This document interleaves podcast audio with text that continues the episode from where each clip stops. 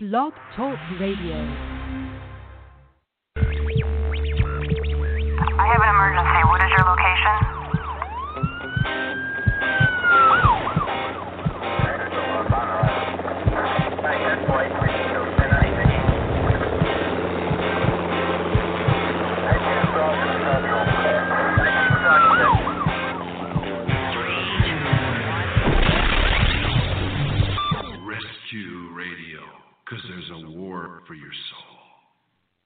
Yes, indeed. Good morning. Welcome to the war. It's everywhere. Let's pray. Father God, we thank you for the war. We thank you for the battle. We thank you that there's a purpose, a specific purpose for that battle. And we ask, Father God, that you reveal it to us through um, a deeper understanding spiritually of the mysteries of godliness, the mysteries of the kingdom of God. And that you give us eyes to see, ears to hear, and a heart to receive that revelation.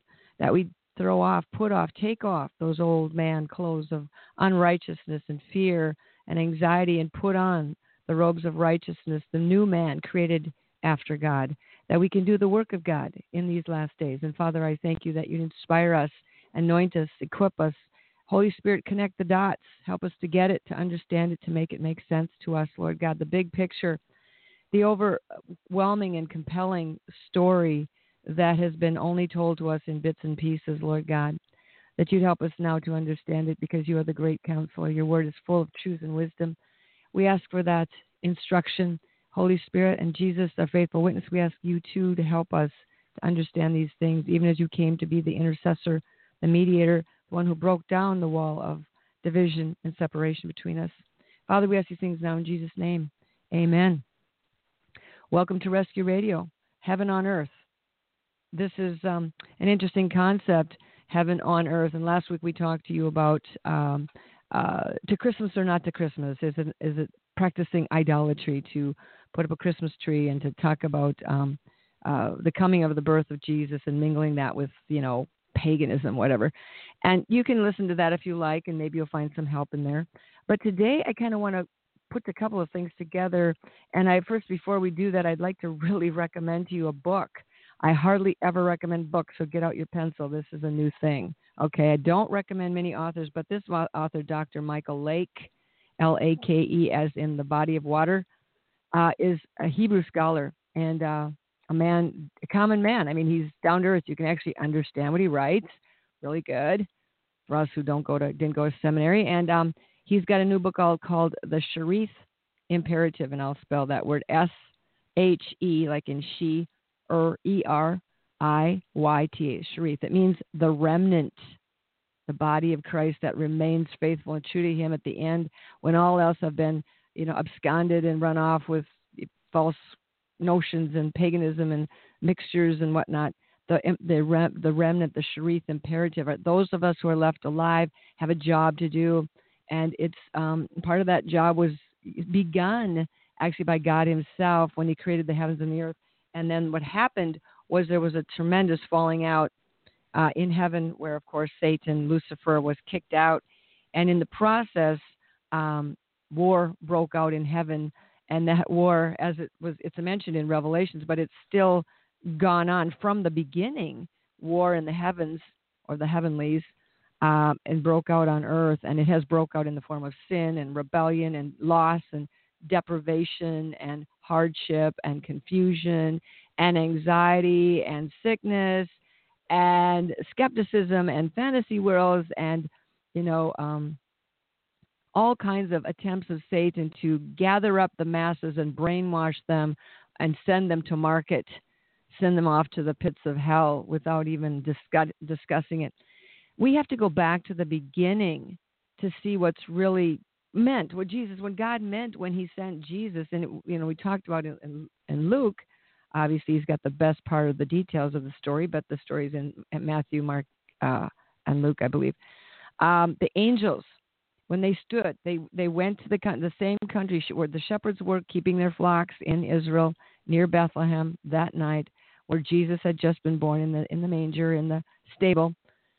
And behold, the angel of God stood before them, and the glory of the Lord shone round them, and they were greatly afraid. How many times we just read these words, chapter 2 of Luke, verse 9?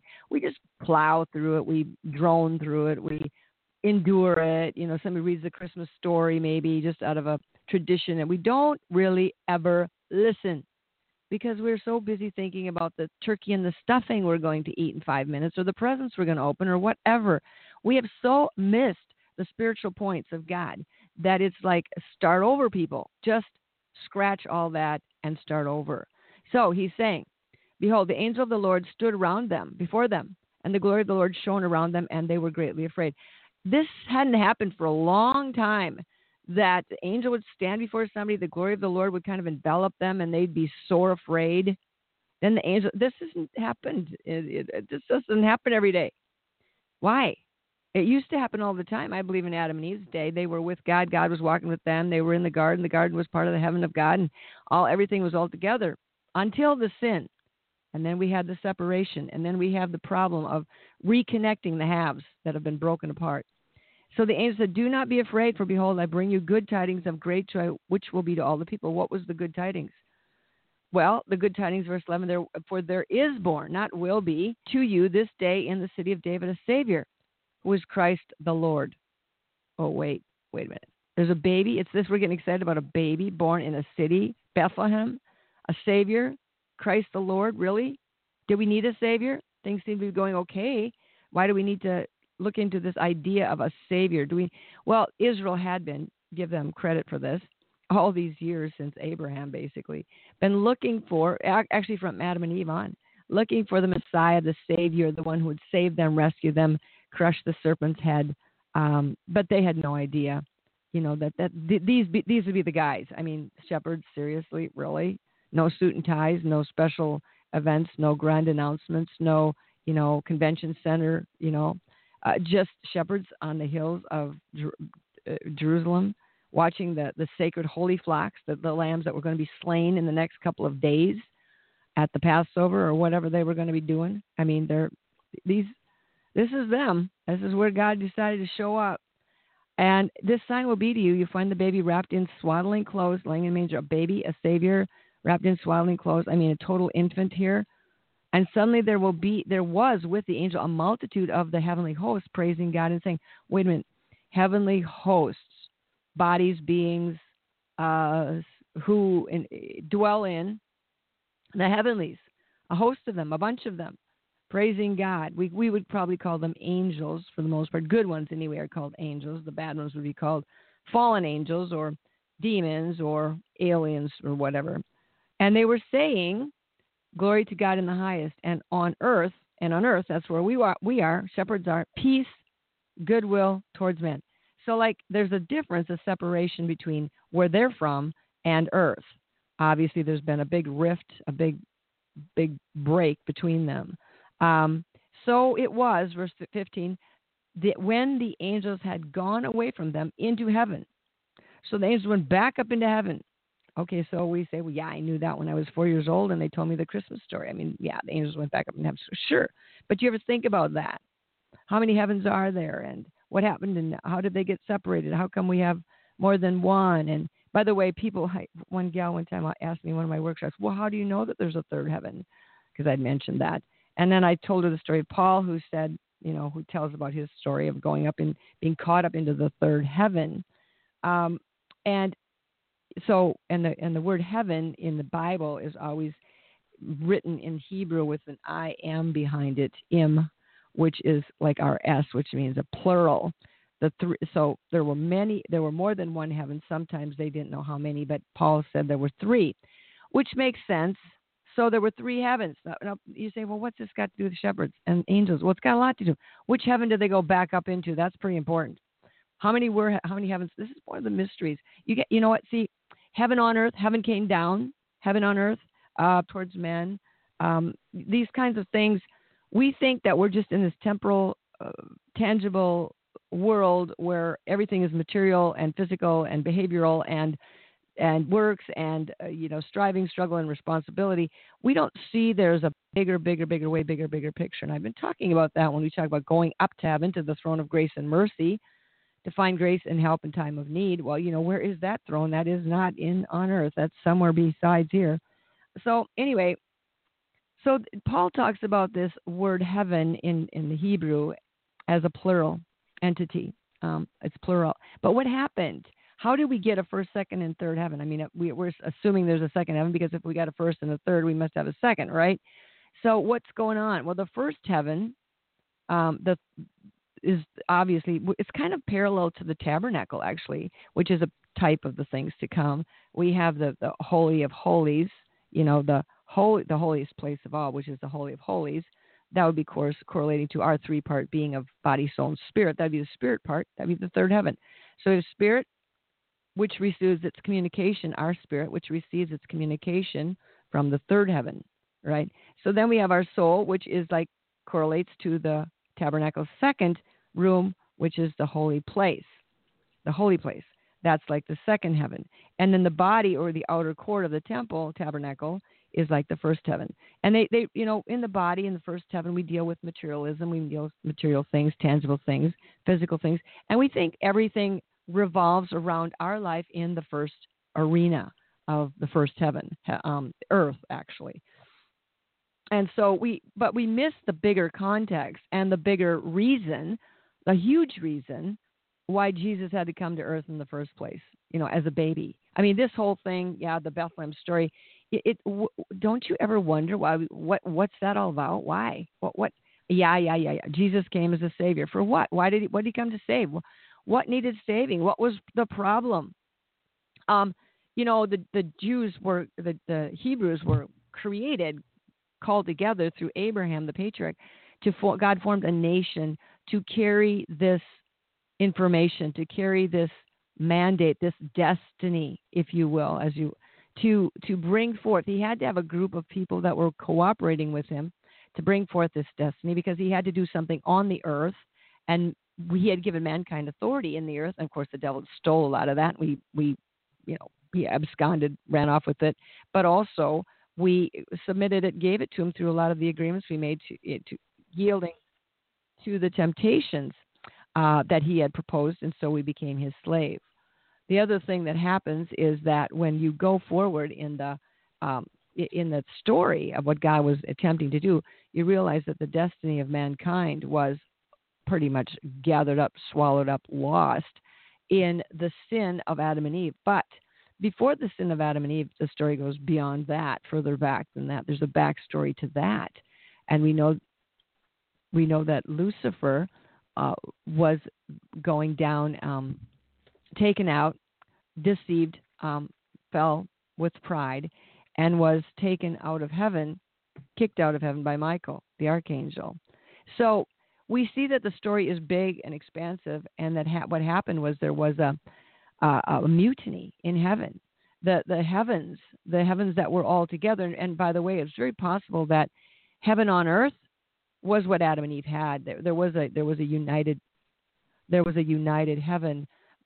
The first heaven, second heaven, third heaven were all together on earth, and Adam and Eve walked with God.